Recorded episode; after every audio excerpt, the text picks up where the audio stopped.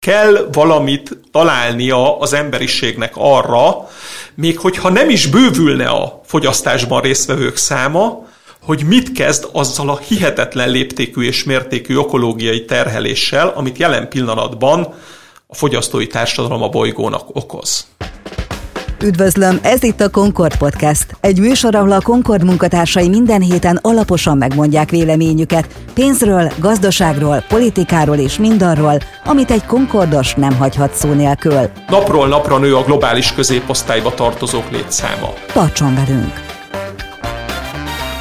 Gyakran merül fel a kérdés tudományos szinten és mindennapi beszélgetésekben is, hogy hány embert bír el a Föld. Itt rendkívül változatosak a számok, de nagyjából konszenzusosnak tűnik, hogy akárhányat is bír el, hamarosan 10 milliárdan leszünk így vagy úgy.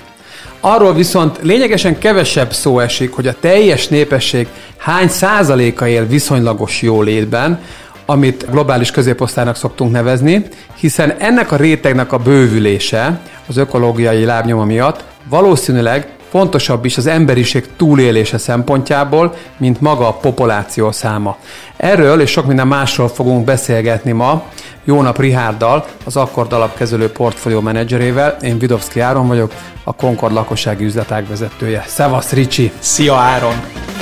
Ha egybe rakjuk a demográfiai, a globális gazdagodási és a környezetvédelmi szempontokat, akkor mit látunk? Szerintem nagyon érdemes ezt a három folyamatot egyben kezelnünk most, pláne az elmúlt másfél-két év koronavírus által gerjesztett különböző problémáinak a szemszögéből. Az első folyamat a demográfiai folyamat, akármennyire is hihetetlen, 1960-ban még csak 3 milliárd fő lakott a Földön, onnantól kezdve először 14, majd 13, és mostanában már 12 évente nő meg 1 milliárd fővel a Föld lakossága. Megnéztem most az éves születési és halálozási számot a bolygónkon, 121 millióan születtek az év első 7-8 adában a Földön, és 51 millió halálozás volt, tehát 70 millió fővel nőtt eddig 2021-ben a népesség szám. 87-ben lépte át a Föld lakossága az 5 milliárdot, és innentől tényleg 12 évente 99 6 milliárd, 2011 7 milliárd, és 2023-ban lesz meg a 8 milliárd fő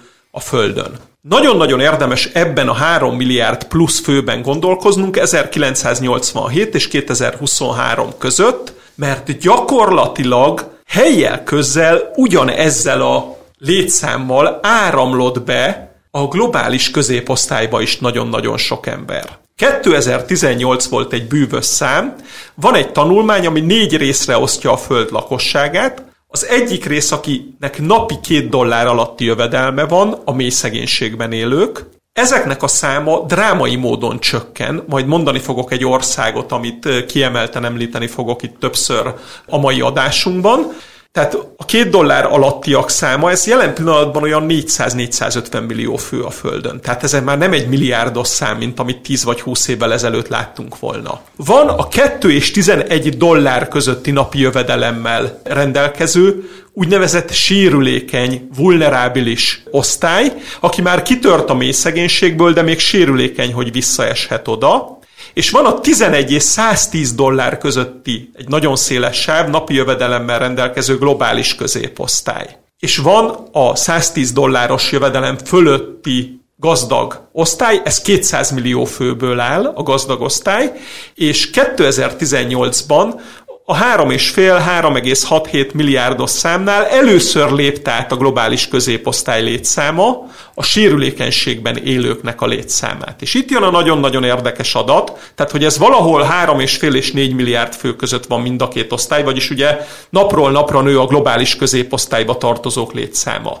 Jelen pillanatban a világon minden egyes másodpercben öt ember csatlakozik ebből a sérülékeny osztályból a globális középosztályba. És itt gyorsan összerakhatjuk, hogy egy évben van nagyjából 30 millió másodperc, tehát évente 150 millió ember tör föl a 11 dolláros napi elkölthető jövedelem fölé, és csatlakozik be a globális középosztályba. Akik 2018-ban ezt a tanulmányt készítették, úgy számolnak, hogy az akkori 3,8 milliárd főről 5,3 milliárd főre nő a globális középosztály létszáma 2030-ra.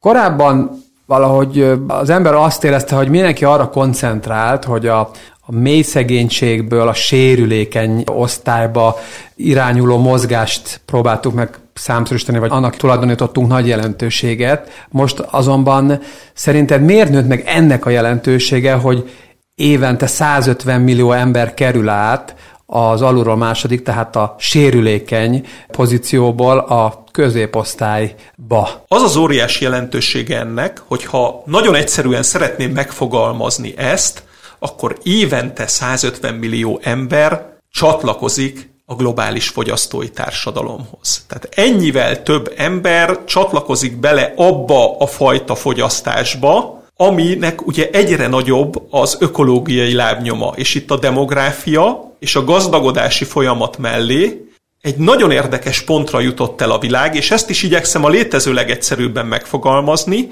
Az én határozott személyes véleményem szerint egy olyan törésponton áll jelen pillanatban a globális kapitalizmus, a több száz éves történelme során, hogy eddig a globális kapitalizmus környezetvédelmi adó nélkül működött, mert valahova mindig le lehetett tenni a szemetet, és a környezetre, a természetre rá lehetett terhelni a termelésnek, illetve a szolgáltatásoknak az ökológiai költségeit, viszont jelen pillanatban eljutottunk oda, hogy ez nem folytatható tovább.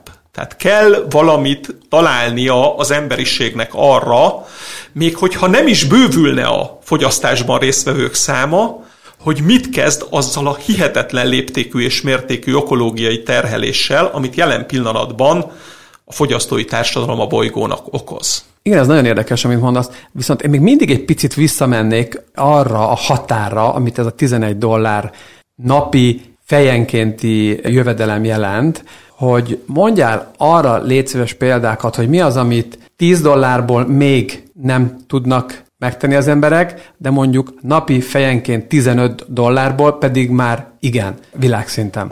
Gyorsan mondanék erre kettő példát. Az egyik például a hűtőszekrény. Nyilvánvalóan nem a 15 dollárnál, de feljebb becsatlakozik a motorbicikli, az autó és ezek a fajta fogyasztási javak. A másik nagyon érdekes példát egy ilyen ruházati tanulmányban olvastam, hogy Kína, ahol robbanásszerű volt a középosztálynak a felépülés és a mély szegénységből való kitörés.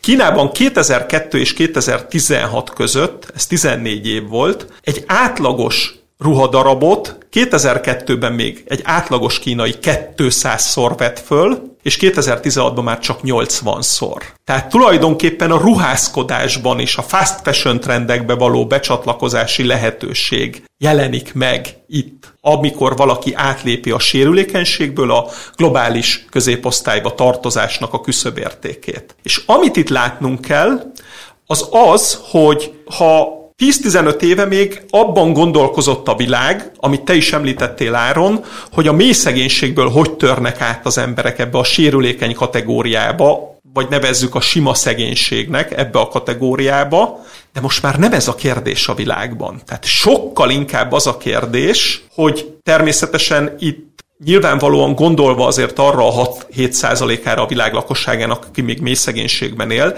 de a globálisan a nagy trend az az, hogy évente 2%-kal csökken ebben a sérülékeny kategóriában lévőknek a száma, és 2%-kal nő a középosztályba tartozóknak a száma.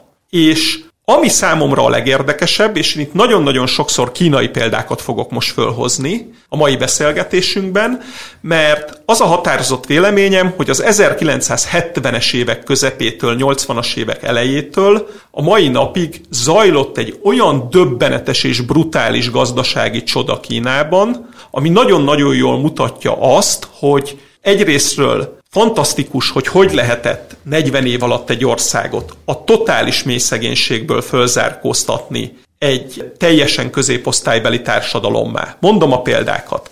77-ben 185 dollár volt az egyfőre jutó kínai GDP, 2020-ban 10.500 dollár. A növekmény reál értéken 25-szörös az egyfőre jutó kínai GDP-nek a növekménye. Ugye nyilván mivel 1977-ben a kínaiak 944 millióan voltak, most pedig 1 milliárd 450 millióan, ezért magának a kínai GDP-nek a reál értelemben az állománya az 38-szorosára növekedett. egyetlen egy tényező, hogy mi Kínában a gazdagságnak mondjuk egy alapvető jele, az a sertéshús fogyasztás. 1977-ben 8 kg volt az egyfőre jutó sertéshús fogyasztás Kínában, 2020-ban pedig 38 kg. Mit jelent ez állományi szinten? 77-ben a 8 kg per fővel az a 944 millió kínai elfogyasztott 7,5 millió tonna sertéshúst, míg az az 1,45 milliárd fő 38 kg-mal 2020-ban 55 millió tonna sertéshúst. Tehát csak Kínának a sertéshús igénye az hetesszeresére nőtt. Egy mindössze 43 éves ciklusban, tehát mondjuk másfél-két generáció alatt.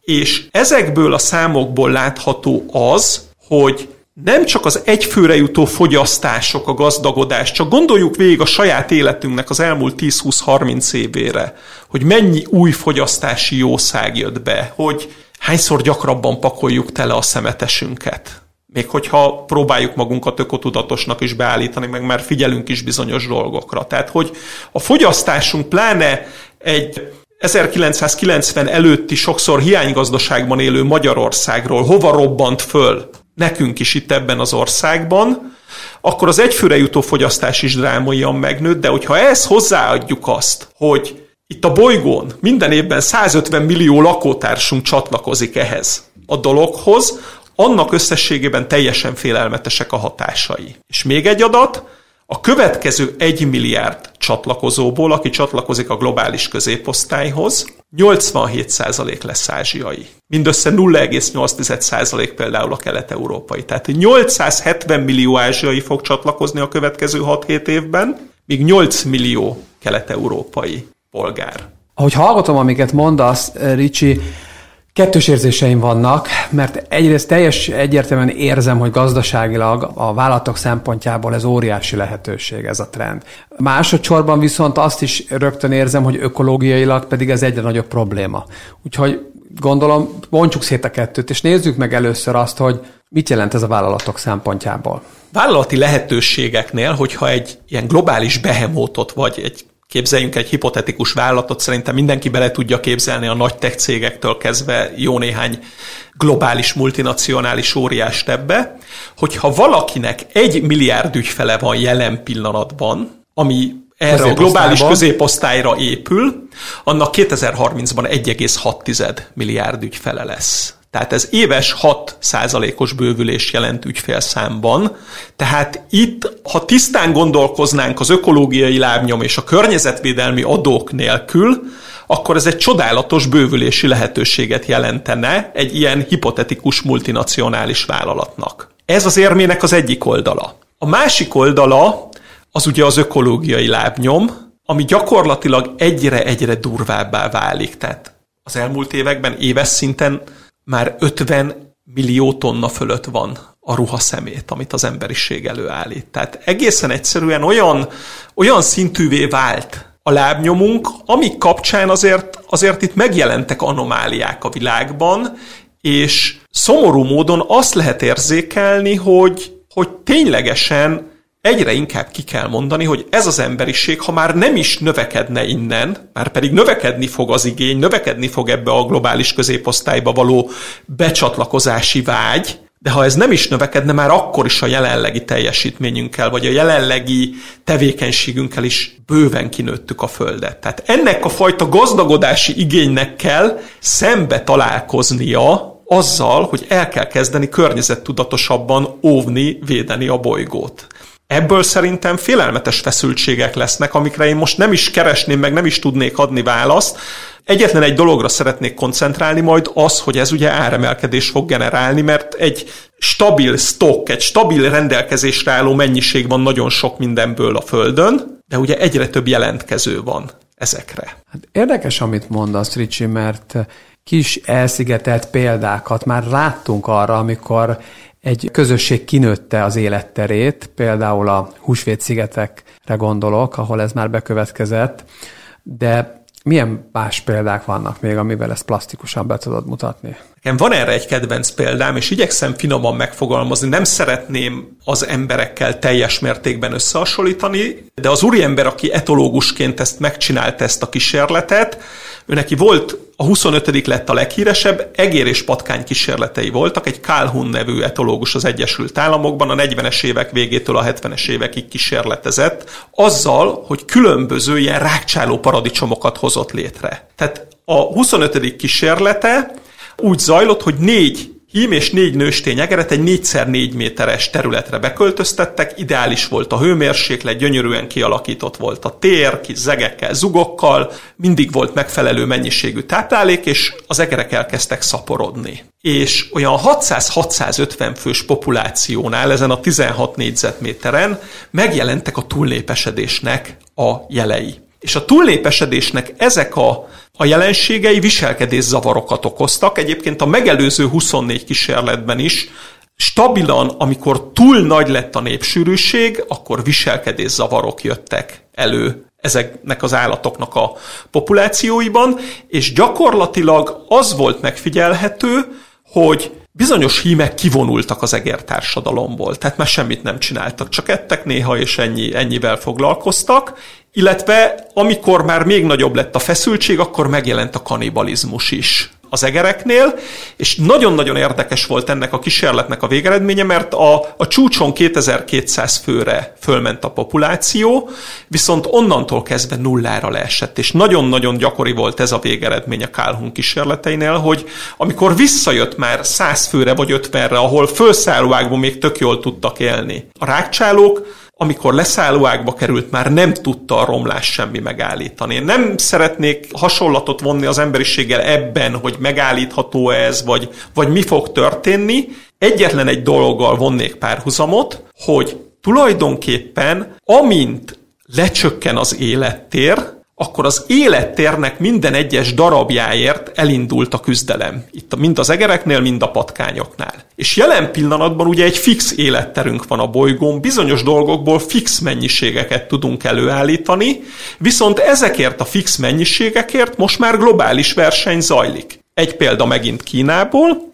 Kína a globális földgáz felhasználásának az 1,7%-át tudhatta magáénak 2005-ben, és ez 2018-ban 6,6%-ra emelkedett. És amikor most nézzük ezt a energia áraknak a válságát szerte a világon, akkor itt látszik az, hogy több száz millió kínai fogyasztó csatlakozott be a fogyasztói társadalomba, és gyakorlatilag ennek köszönhetően elvisznek olyan termékeket a világban, amiket nem vittek el korábban. Ennek egyetlen egy módja van, hogy a piac rendezni tudja a kereslet kínálat törvényeinek megfelelően ezt, hogyha a kereslet drámaian megnő, a kínálat viszont nem tud növekedni, akkor annak valahol áremelkedés a vége. És ez lehet, hogy csak a feszült időszakokban van, mint most, de akkor is ezek már mint anomáliák, mint árfeszültségek így megjelentek a világban. Pont ma olvastam, hogy 7 éves csúcsán van a kávénak az ára.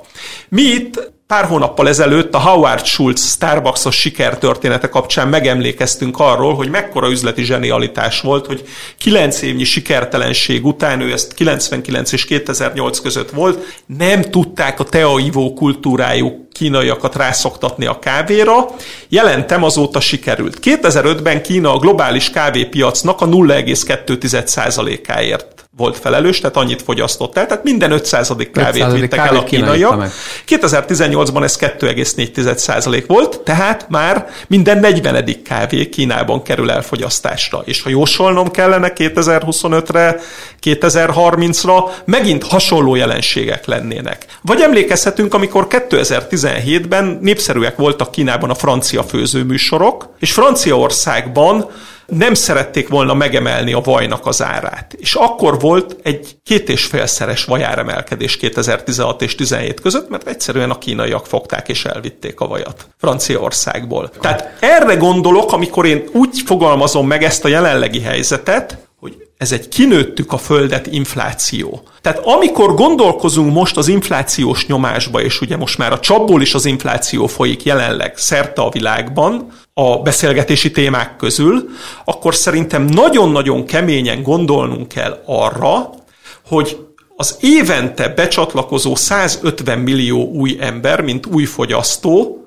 valamilyen ponton minden termékből egyre kevésbé kielégíthető már, magyarán szólva ők egymással árversenybe fognak menni a meglévő dolgokért. Megint mondok egy példát, mondjuk az 1980-as években egy angol vagy egy spanyol labdarúgó mérkőzésre elutaztak a vendégszurkolók néhányan, sok helyen még ez sem történt meg, hanem a helyi városban, Manchesterben, Liverpoolban, Barcelonában, Madridban mentek el a helyi emberek. A 90-es évek második felére már mondjuk a spanyolok megnézték a spanyol meccseket, elutaztak az angolok az angol meccseket. A 2000-es években elindultak a fapados repülőjáratok, és szerte Európából már egy programmá vált az, hogy az embernek a kedvenc csapata már nem a saját országába volt, hanem rendeződtek a fotballszurkolók a top 6-8-10 nagy európai brandhez, és lett egy kedvenc csapata az embereknek, és azt mondták, hogy egy-két-három évente elmegyek és megnézem a csapatomat. Tehát már egy kiemelt kulcsmecsnek a jegyéért az addigi emberszámnak a többszöröse jelentkezett. És a 2010-es években megjelentek ugye különböző ázsiai befektetők, öbölbeli befektetők, turisták, japán turisták, ha egy japán játékos játszott éppen egy csapatban, és gyakorlatilag egy adott stadionban ugyanannyi szék van. De a csúcsmeccsen a potenciális igény globálissá vált. Minden igény globálissá vált. Teljesen hasonló módon zajlanak, és zajlottak le ezek a folyamatok. És ez szerintem egy olyan permanens árnyomást jelent, ami eleinte csak a luxus termékeknél jelent meg. Tehát, hogyha valamelyik autógyártó mondjuk egy Bugatti kibocsátott 500 darab autót, akkor a leggazdagabbak versenyeztek meg ezért, és nyilvánvalóan vázi bármennyi lehetett az ára, vagy egy limitált kiadású svájci órának, vagy ez egy ilyen dolognak. De azt láthatjuk, hogy egyre átlagosabb termékekre szivárog le ez a hatás, hogy ugyanannyi a termék, vagy nem növelhető a termék, vagy ha növelhető, ahhoz erdőt kell írtani, és újabb ökológiai rombolást kell csinálni, és ott már megjelennek a környezetvédők, tehát ez már nem biztosítható úgy, hogy teljesen letaroljuk a földet, vagy kivágjuk az utolsó fát, mint ugye a húsvétszigeti legendánál, Cserébe viszont újabb és újabb embereknél jönnek a gerjesztődött vágyak, és mindez azért az elmúlt 10-12 évben már a közösségi médián keresztül szerte a világban napról napra oda van vágva az emberek arcában, hogy hát ezt így kell csinálni, így kell fogyasztani. Hát igen, az az érdekes, amit mondtál, az önmagában is elég, hát dermesztő, ijesztő, vagy, vagy döbbenetes, de hogy a közösségi média még ezt az egészet mennyire boostolja, az tényleg elgondolkodtató, meg hogy mennyire gyorsítja. Szerinted mennyire gyorsul fel ez az egész folyamat? Hát ha nem lett volna a koronavírus, ami egy ilyen stop gyakorlat szerintem az teljes emberiségnek egy álljunk meg egy pillanatra ebből, de azért nem tudunk megállni, tehát a, a szolgáltatások, a turizmus és egyéb helyett gyakorlatilag az áruk piacán lett egy félelmetes kereslet és igény az emberiségnél. Én azt látom, hogy exponenciális begyorsuló szakaszba értünk. Van erre egy nagyon jó példám. 27 hónap szünettel 2017 novemberében és 2020 februárjában jártam Vietnámban. Helyel közel ugyanazokat a helyeket néztem végig, néhány napban, és valami drámai változásokat tapasztaltam. Vietnám egy 30 milliós ország volt a 70-es évek elején, amikor véget ért a vietnámi háború, most 97 millióan vannak és az a sebesség, ahogy ők kis tigrisként ismétlik meg a kínai gazdasági csodát, az valami egészen hihetetlen volt így szembesülni vele, hogy már ez a két és egy negyed év alatt részben más Vietnámba érkeztem meg. Olyan mennyiségű építkezés volt. A halongöbölbe, ahol a gyönyörű mészkősziklák voltak, az első alkalommal még négy és fél óra volt a kiérés. Azóta épült egy autópálya, két és fél óra lett a teljes halongöblöt, ami egy gyönyörű természeti csoda, egy nagy kínai vidámparká alakítják át, mert Hongkongból és Kantonból egy két órás repülőúttal ott lehet lenni, és gyakorlatilag egy hétvégi programként fantasztikus az, hogy az ember kihajózik, megnézi a mészkősziklákat, de akkor már kell óriáskerék, csúszdapark, vidámpark és minden, és teljesen újjáépült a kikötő, az egész dolog. De igazi nagy sok az még 17 november végén, december elején ért, hogy egészen egyszerűen annyira gyors volt a fogyasztói társadalom kiépítése, hogy egy napon nyílt meg az első McDonald's Hanoiban, és ugyanazon a napon nyílt meg száz méterrel odébb, a Hanoi gyönyörű szép belvárosában egy csiriviri bevásárlóközpont, ahol az abszolút csúcs prémium márkák voltak jelen, tehát a millió forint fölötti táskák, a 100, 200, 300 ezer forint fölötti ruhadarabok, és még alig-alig lézengett egy-két ember a boltba, és így néztünk a fiammal, hogy ezt kinek nyitották, vagy minek nyitották, de most, ha végig gondolom a számokat, akkor abban a robbanásban, amiben egy Vietnám van, és amiben ők csatlakoznak be a globális középosztályba, teljesen racionális volt üzleti szempontból rányitni ezt az egész helyet. Tehát Két és fél év alatt is fantasztikus, meg félelmetes változások következnek be egy ilyen helyen, ami, ami igazán felgyorsuló és begyorsuló szakaszban van a világban, és tulajdonképpen egy Vietnámban is ugyanaz zajlik, ugye az oda telepített rengeteg gyártási kapacitásnál, ami az Amerikai Egyesült Államokban száz évvel ezelőtt zajlott le, hogy ugye a Harry Ford megemelte duplájára az autógyári munkásainak a fizetését, mert azt mondta, hogy ők lesznek az új középosztály, és ők fogják megvenni a maguk által gyártott autókat. És ugyanez zajlik a ruhadaraboknál, hogy mennek még az után gyártott darabok egész Vietnámban, de az emberek már törekednek arra, hogy az eredetit meg tudják venni. Tehát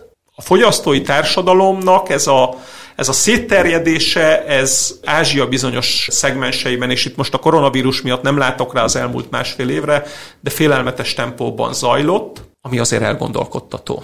Akkor a beszélgetés vége fele rakjuk össze a képet. Tehát kínálati oldalról ugye látjuk a demográfiai, a globális gazdagodási és a környezetvédelmi szempontokat, a másik oldalon pedig egy szűkülő kínálatot, akkor Szerinted összességében ebben az egyenletben mit fogunk látni a 2020-as években? Bővülni fog 750-800 millió fővel a világnak a lakossága. Másfél milliárd fővel bővülni fog a globális középosztályba tartozóknak a száma. Mindemellé a környezetvédelmi adók ilyen-olyan szinten bevezetésre fognak kerülni a világban. Ez azt fogja jelenteni, hogy a globális fogyasztói társadalomnak a keresletével nem fogja tudni tartani a lépést a kínálat. Tehát az élettérért folytatott harc, az itt a jószágokért folytatott globális harcát tud válni ebben az értelemben, és nekem az a nagyon-nagyon határozott véleményem, hogy ennek az egyenletnek az egy sajnálatos eredménye lesz a gazdaságokra nézve a 2020-as években, hogyha összerakjuk ezt, hogy demográfia, plusz globális gazdagodás, plusz környezetvédelmi kritériumok,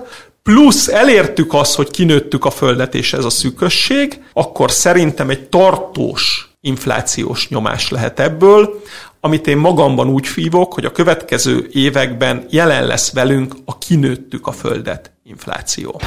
Ez itt a Concord Podcast, egy műsor, ahol a Concord munkatársai minden héten alaposan megmondják véleményüket pénzről, gazdaságról, politikáról és mindarról, amit egy Concordos nem hagyhat szó nélkül. Ricsi, nagyon szépen köszönöm. Én is köszönöm szépen.